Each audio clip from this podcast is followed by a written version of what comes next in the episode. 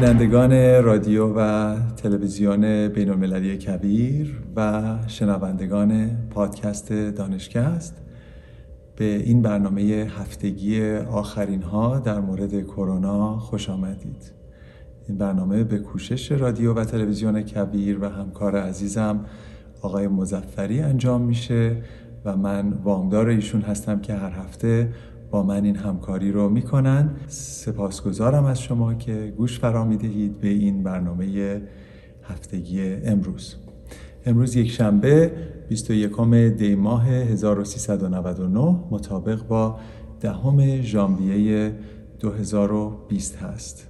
پیش از آغاز برنامه یادی می‌کنم از جانباختگان پرواز 752 که در هشتم ژانویه 2020 جان خود را از دست دادند و متاسفانه تا کنون هیچ نهادی در قبال این تراژدی مسئولیت پذیر نبوده و بازماندگان هنوز داغدارند و بدون پاسخ. به یاد اون عزیزان چند تصویر هنری از هنرمندانی که به یاد اون فاجعه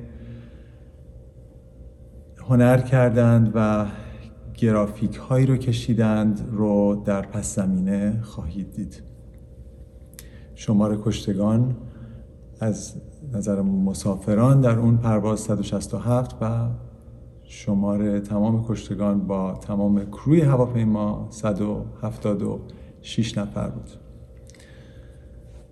خب می‌رسیم به آمار کرونا در دنیا و در دنیا الان تایید شدگان 90 میلیون و 655 هزار و 800 نفر هستند و شمار جانباختگان بیماری کووید 19 یک میلیون و 942 هزار هست. شمار کیس های جدید در یک رکورد الان به سر می‌بره که 833 هزار هست و همینطور شمار مرگ و میر روزانه حدود 15 هزار در دنیا الان گزارش میشه. در آمریکا شمار کیس های تایید شده 22 میلیون و 900 هزار هست. شمال شمار جان باختگان در آمریکا 383 هزار نفر هست. شمار مبتلایان جدید به کرونا در روز 300 هزار هست و شمار جان باختگان روزانه در آمریکا چهار هزار هست که این بالاترین در این تاریخ تقریبا یازده ماهه پاندمی است در ایران شمار کیس های تایید شده یک میلیون و دویست و هشتاد شش هزار شمار مرگ و میر پنجاه و شش هزار و شمار کیس های جدید در روز 6300 و شمار جان باختگان در ایران پنجاه نفر گزارش شده که این یکی از پایین ترین ها در هفته های گذشته بوده.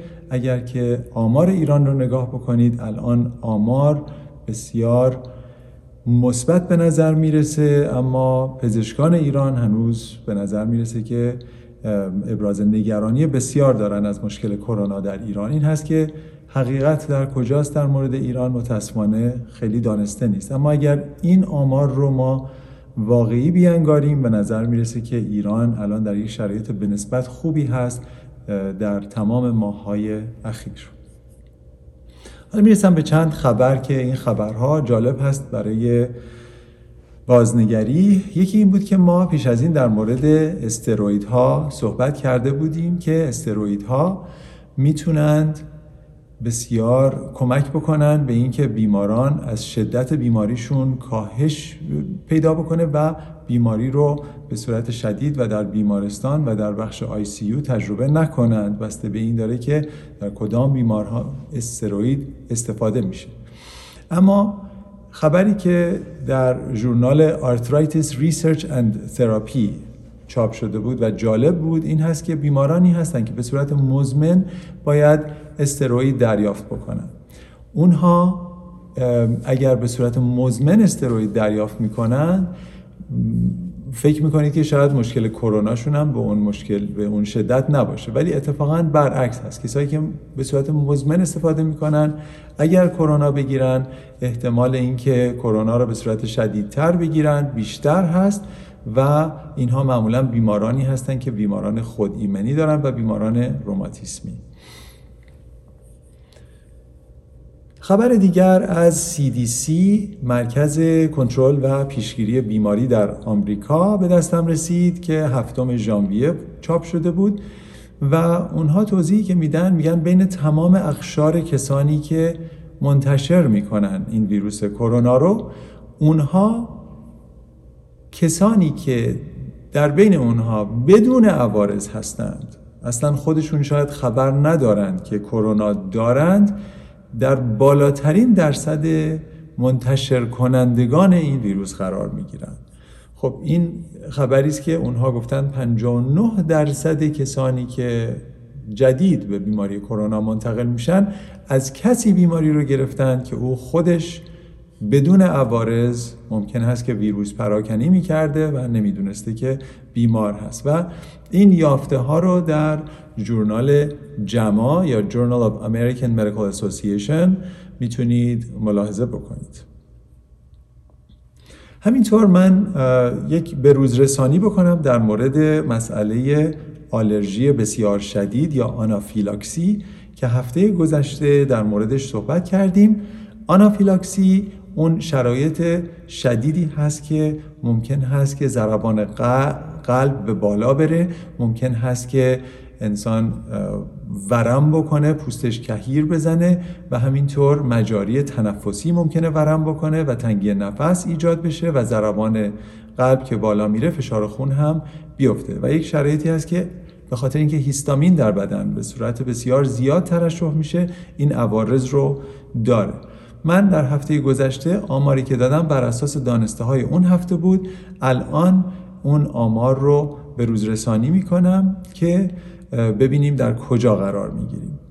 CDC توضیحی که دادن این بود که وقتی همه کیس های آلرژی آنافیلاکسی رو شمردن 21 کیس رو دیده بودن در بین کسانی که حدود دو میلیون نفر که تا اون موقع واکسینه شده بودن. یعنی اینکه یک چیزی حدود 11 نفر در هر یک میلیون نفر که واکسینه میشن اونها ممکنه که آنافیلاکسی رو نشون بدن. هفته پیش توضیح داده بودم که ما در مورد واکسن های دیگر هم آنافیلاکسی رو ممکنه ببینیم ولی اون حدود یک ممیز سه نفر در هر یک میلیون هست. یعنی اینکه این در واقع ده برابر مثلا در مورد واکسن فایزر و بایونتک به نظر می‌رسه که ریسک آلرژی هست. اما یادمون باشه که از نظر آماری 11 نفر در یک میلیون هم عدد بسیار ناچیز و پایینی هست. شماره یک و شماره دو این هست که معمولا این در کسانی اتفاق میافته. حدود 90 درصدشون در کسانی اتفاق میافته که اینها پیشینه مشکلات آلرژی یا به غذا یا به داروهای دیگر داشتن. در این حال اگر که بخوایم دموگرافیک اشخاصی که همچین آلرژی هایی رو دارن رو بررسی بکنیم حدود میانگین سنشون چهل سال بوده و همینطور 90 درصدشون از اینایی که آلرژی رو تجربه کردن زن بودند. این هست که در مردان این عدد حدود یک دهم از زنان هست و این هم یکی از داده هایی هست که باید توجه بکنیم. مسئله بعدی این هست که معمولا آلرژی های بسیار شدید خودشون رو در چند دقیقه اول بروز میدن. این هست که اگر بعد از دریافت کردن این واکسن ما مدتی رو حدود 15 الی 30 دقیقه رو در اون محل که کادر درمان وجود دارن بگذرونیم و اون دوران رو گذروندیم و آلرژی شدید یا آنافیلاکسی رو نشون ندادیم می‌تونیم این فرض رو بگیریم که اون آلرژی رو نشون نخواهیم داد به این واکسن ها خبر دیگر در مورد از دست دادن حس بویایی بود. من در این مورد صحبت کرده بودم که حس بویاییمون رو در این دوران پاندمی می‌تونیم هر روز حاضر غایب بکنیم شاید با بو کشیدن از قوطی قهوه یا یک اتکلون یا هر چیزی که بوی خاصی داره و ما اون بو برامون بسیار آشنا هست. صحبتی که در این مقاله هست در ژورنال اینترنال مدیسین چاپ شده میگه که 86 درصد کسانی که بیماری کووید 19 رو به صورت خفیف تجربه می‌کنند حس بویایی و چشاییشون رو از دست میدند و همینطور توضیحی که میدن این هست که تقریبا همه اونها در شش ماه این حس بویایی رو دوباره بهشون برمیگرده. البته اکثر آدم ها در حدود یک ماه مقدارش از این حس بویاییشون برمیگرده ولی تا شش ماه هم گزارش شده که حس بویایی یا کاملا برنگشته یا اینکه اگر برگشته ماهیت اون مقداری تفاوت کرده. مثلا بوها به آشنایی بوهای سابق ممکنه نباشه. حس بویایی نداشتن دلیل بر عوارض فعال داشتن نیست. این هست که لازم نیست کسی که بیمار بوده سب بکنه تا حس بویاییش برگرده که به سر کار یا به آغوش خانوادهش باز بگرده. حس بویایی در واقع یک مشکلی هست که شاید تورمی یا التهابی در اعصاب بویایی ما ایجاد می‌کنه و مدتی طول می‌کشه که اینها این عصبها برگردند و به حالت کارکرد پیش از بیماری برسن. این هست که ممکن هست که ماها طول بکشه تا این مسئله به حالت پیش از بیماری بازگرده.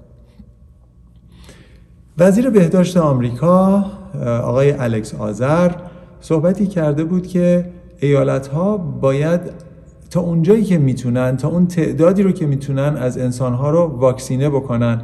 حتی اگر لازم باشه که از گروه های اولویتی مثلا مثل کادر درمان یا سالمندان بالای 75 پا فراتر بگذارن.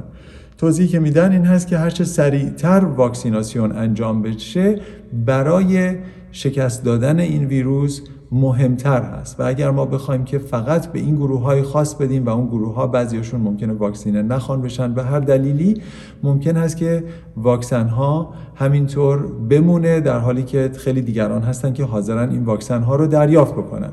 توضیحی که ایشون دادن این هست که 70 درصد واکسن هایی که تا حالا پخش شده هنوز روی طبقه ها یه یخچال ها و فریزر ها مونده و هنوز داده نشده. و اگر که عزم جزم بشه و هر کسی که می‌خواد واکسن رو دریافت بکنه زودتر به هدفش برسه. شاید ما هم زودتر به هدف ایمنی گروهی خواهیم رسید.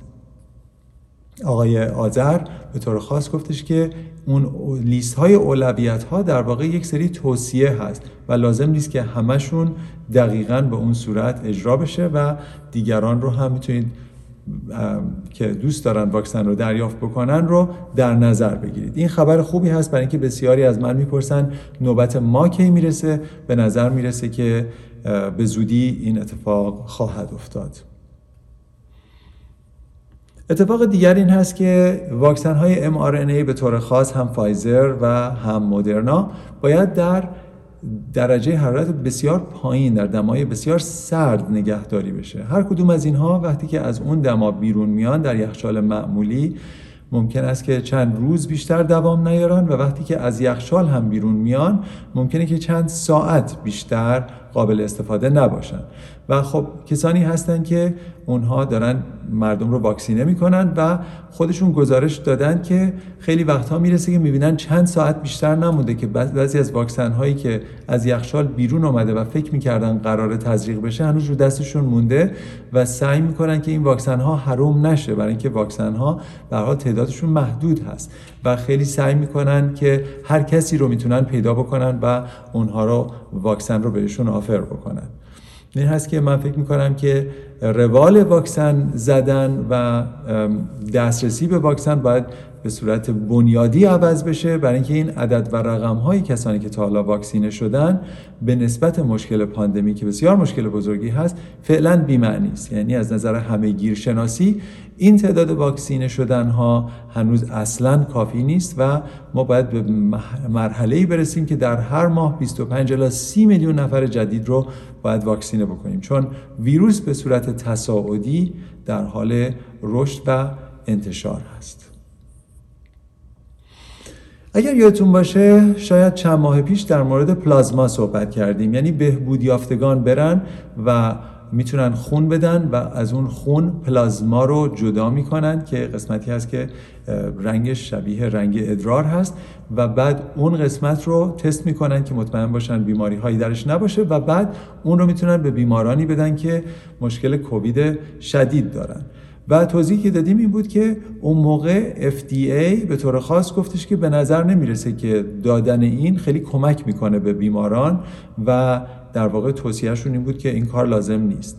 الان در یک مقاله که در نیو انگلند جورنال اف مدیسین چاپ شده بود می‌گفت که اگر شما بیماران رو انتخاب بکنید که فقط از بهبود یافتگانی استفاده بکنید که بیماری رو شدیدتر خودشون گرفته بودن و بتونید اندازه گیری بکنید که تایتر آنتیبادی ها یعنی غلظت پادتن ها در پلازمای اونها بالا هست و بعد از در 72 ساعت اول که اونها عوارض دارن نشون میدن.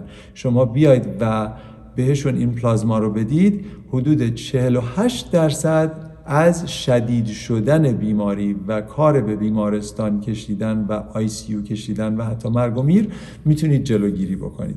پس یک سری اگرها هست در استفاده از پلازما. پس نمی‌تونیم بگیم پلازما اصلا به هیچ دردی نمی‌خوره در فضای بالینی. چرا؟ ولی خب یک سری تبصره داره که اگر رعایت بشه هنوز بهبود یافتگان می‌تونن کسانی که به تازگی مبتلا شدن رو کمک بکنند. خبر دیگری که دیدم در Journal of Clinical Gastroenterology یا در مورد ژورنال گوارش بود. در این مورد صحبت می‌کرد که کسانی که مشکلات گوارشی نشون میدن اونها احتمال اینکه بیماری رو به صورت شدیدتر تجربه بکنن بالاتر هست. منظورشون هم از مشکلات گوارشی بیشتر اسهال هست. همینطور می‌تونه درد بطن یا شکم باشه و یا حالت حالت تهوع هم جزو اون هست. و توضیحی که میدن این هست که اونهایی که عوارض گوارشی نشون میدن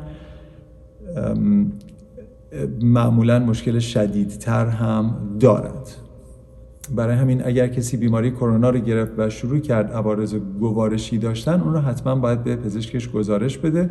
چون پزشک ها معمولا یک روشی برای برآورد کردن التهاب در بدن بیمار دارن و هرچی تعداد مشکلات در بدن بیمار بیشتر باشه تعداد سیستم های بیشتری درگیر باشه احتمال التهاب بیشتر هست و احتمال اینکه این بیمار از بعضی از داروها مثل های مونوکلونال و یا استروئید بتونه بهره ببره بالاتر هست. فرض بفرمایید بیماری که مشکل سردرد مشکل اسهال و مشکل تنفسی داره این سه تا از سیستم های بدنش درگیر هست و احتمال اینکه زودتر باید بهش رسیدگی بشه حتما بالاتر هست.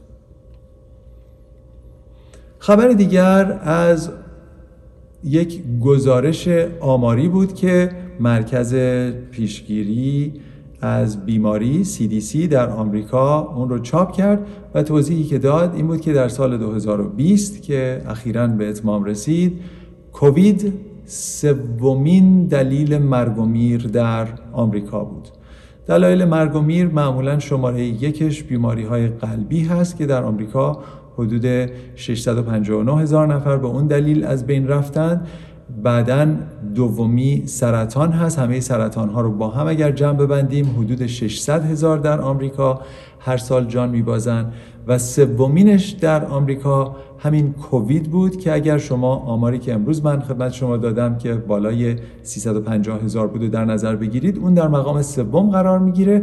اما خارج از این باور بر این هست که ما بیش از 150 هزار مرگ اضافه هم امسال داشتیم که به صورت مستقیم یا غیر مستقیم ممکن هست که کووید بوده. یعنی اینکه یا اینکه بیمارانی بودن که کووید داشتن ولی چون تست نشدن جزو شمار جان باختگان قرار نگرفتن و یا کسانی بودن که به خاطر مشکلات پاندمیک جان از دست دادند و اونها هم اگر حساب بکنیم حدود نیم میلیون در 2020 می‌تونیم بگیم که جان باخته کووید فقط در آمریکا داشتیم.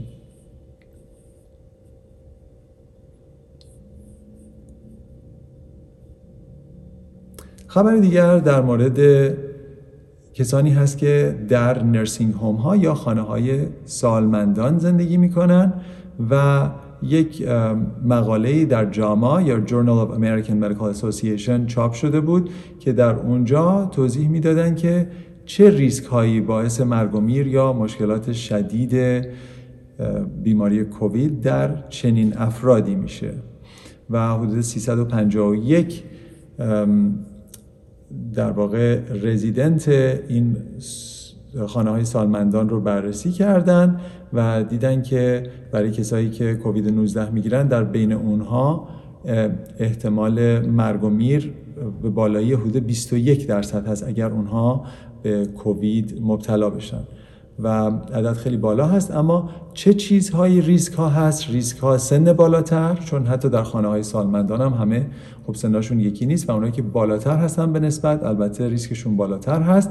مرد بودن به نسبت زنها اونها ریسکشون بالاتر هست و کسانی که ناتوانی های ذهنی و ناتوانی های فیزیکی دارن همه اینها باعث میشه که احتمال مرگ و میر در سی روز پس از گرفتن کووید 19 در اونها حدود 21 درصد باشه که عدد بسیار بالایی هست به نسبت بیماری های عفونی. خبر دیگر اتفاقی است که در بیمارستان کایزر در سن حوزه کالیفرنیا اتفاق افتاد. یکی از کسانی که در اون بیمارستان کار می‌کرد در دوران کریسمس فکر کرد برای اینکه شادی آفرینی بکنه می‌تونه یک لباسی شبیه پاپا نوئل بپوشه. بعضی از این لباس هایی که میپوشن توش یک حالت پنکه داره که می‌تونه باد بزنه و هیکل ایشون رو بزرگتر جلوه بده و ایشون پف بکنه وقتی که داره حرکت می‌کنه. ایشون خودش نمی‌دونسته که یکی از اون منتشر کنندگان ویروس کرونا بدون عوارض بوده متاسفانه. و خب وقتی که اون پنکه هم بوده هر جایی که ایشون پا میذاشته حتما مقدار زیادی ویروس رو می‌تونسته پراکنده بکنه. ایشون در بیمارستان آمده و به همه کریسمس رو تبریک گفته و در بخش های مختلف پای گذاشته. تا به امروز 44 نفر اضافه بین مریض ها و کادر درمانی در اون بیمارستان به بیماری کووید 19 به خاطر وجود این شخص مبتلا شدن و یکی از کارکنان اون بیمارستان تا کنون از بین رفته. این هست که ما باید خیلی توجه بکنیم که کسانی که بدون علائم هستن و انقدر حالشون خوبه که می‌تونن برن و برای همه شادی بیافرینن و لباس های پاپا نوئلی بپوشن اونها هم می‌تونن کرونا رو به دیگران منتشر بکنن. هر کسی که حالش خوب هست لزوما آدم سیفی نیست و ممکن هست که بیماری رو منتشر بکنه.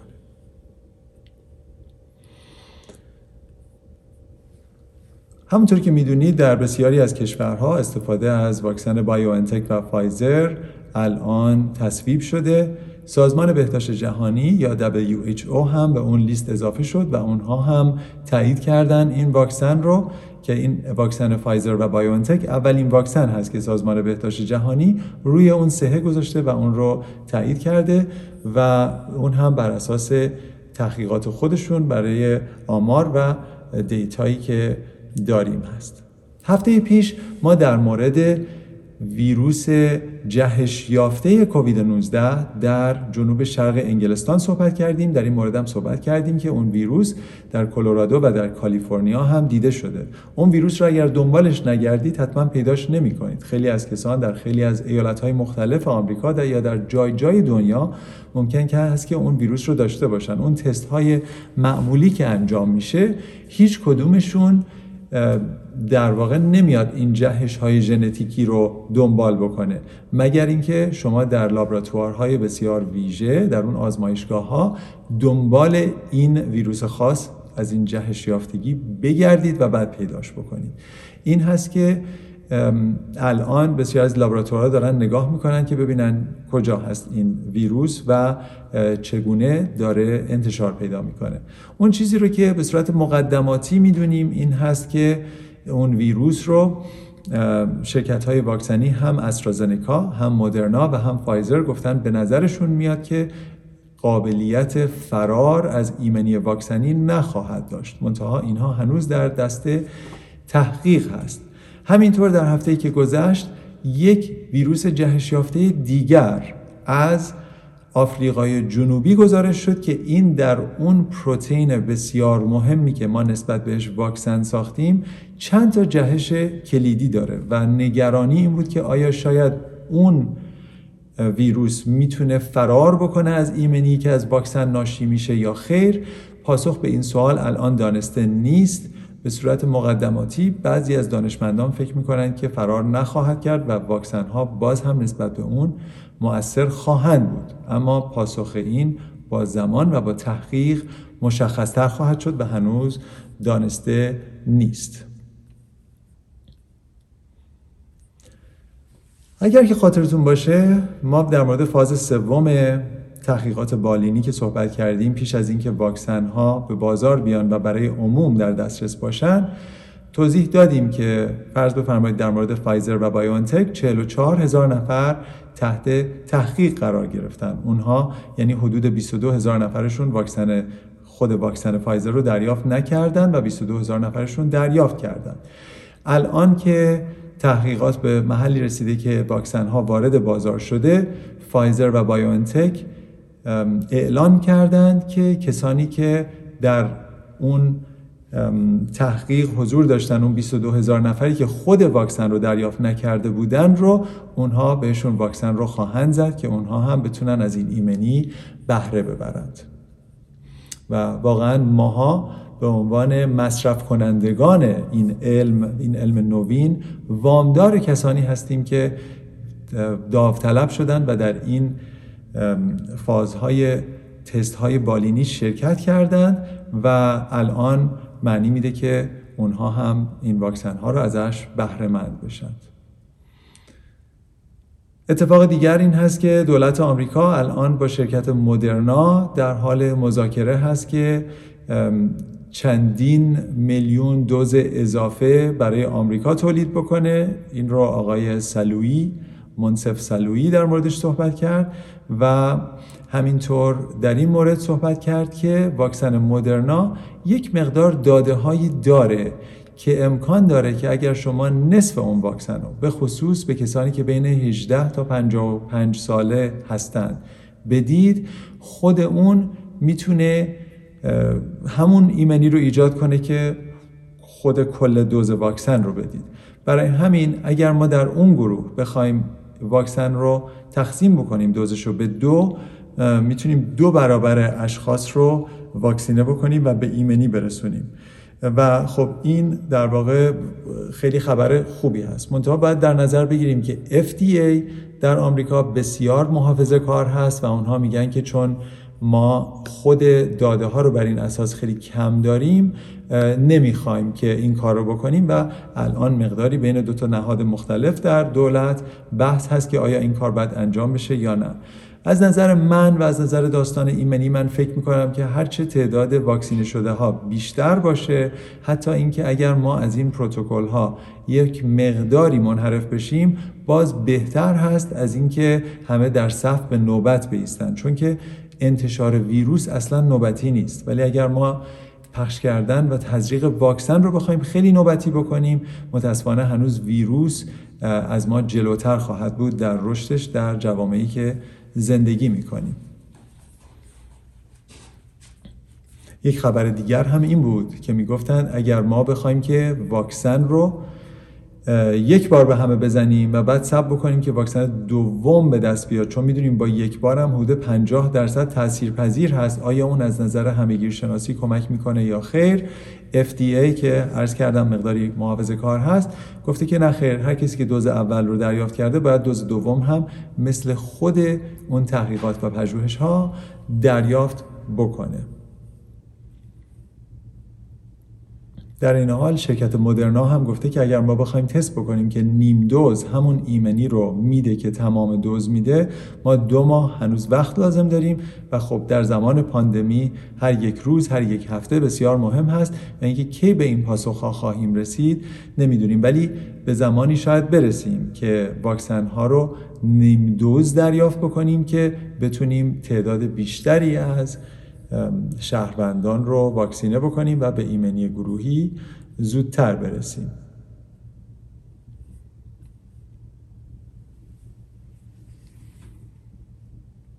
در این حال فایزر و بایونتک هم در این مورد صحبتی کردن و گفتن که اگر دوز دوم رو ما نزنیم و دیرتر بزنیم حتی ما نمی‌تونیم هیچ گارانتی بکنیم که تأثیر پذیریش به خوبی داده هایی هست که ما در ترایل هامون گرفتیم و برای همین صحبت که می‌کنن این هست که تا حتی المقدور ما به خود ترایال بیاندیشیم و سعی کنیم همونطوری از این فراورده ها و از این واکسن ها استفاده بکنیم.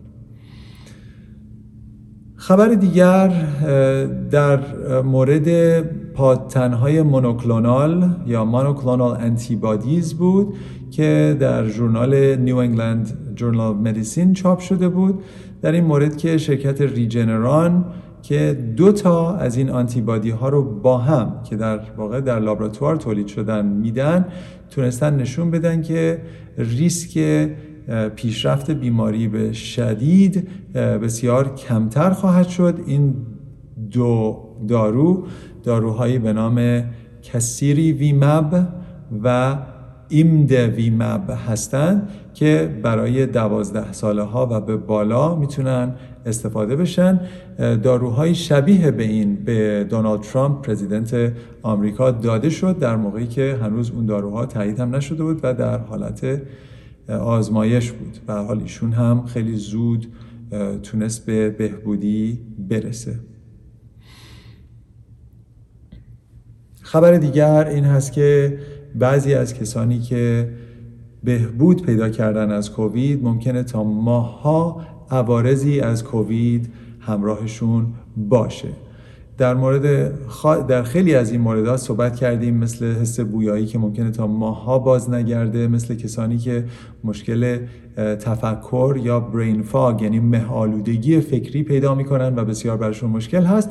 خارج از اون در مورد شاید چند تا چیز دیگه صحبت نکردیم. یکی خستگی مفرد هست که تا ماها ممکنه با این بیماران باشه وزنهایی از دست داده هست که تا ماها ممکنه بر نگرده به حالت پیش از بیماری.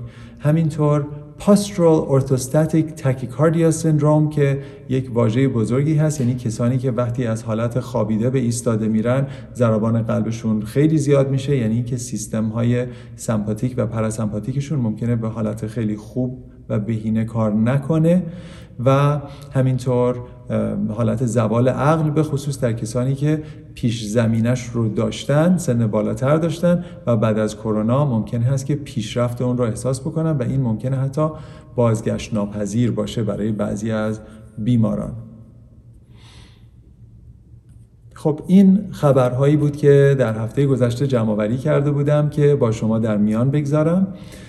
اگر که این برنامه رو از طریق پادکست گوش می‌دید پادکست دانشکست که در Apple Podcast و در Spotify در دسترس هست خواهش می‌کنم که اونجا ما رو rate بکنید و یا برامون کامنت بذارید که ما چگونه می‌تونیم این برنامه ها رو بهینه‌تر و بهتر برای شما عزیزان بکنیم.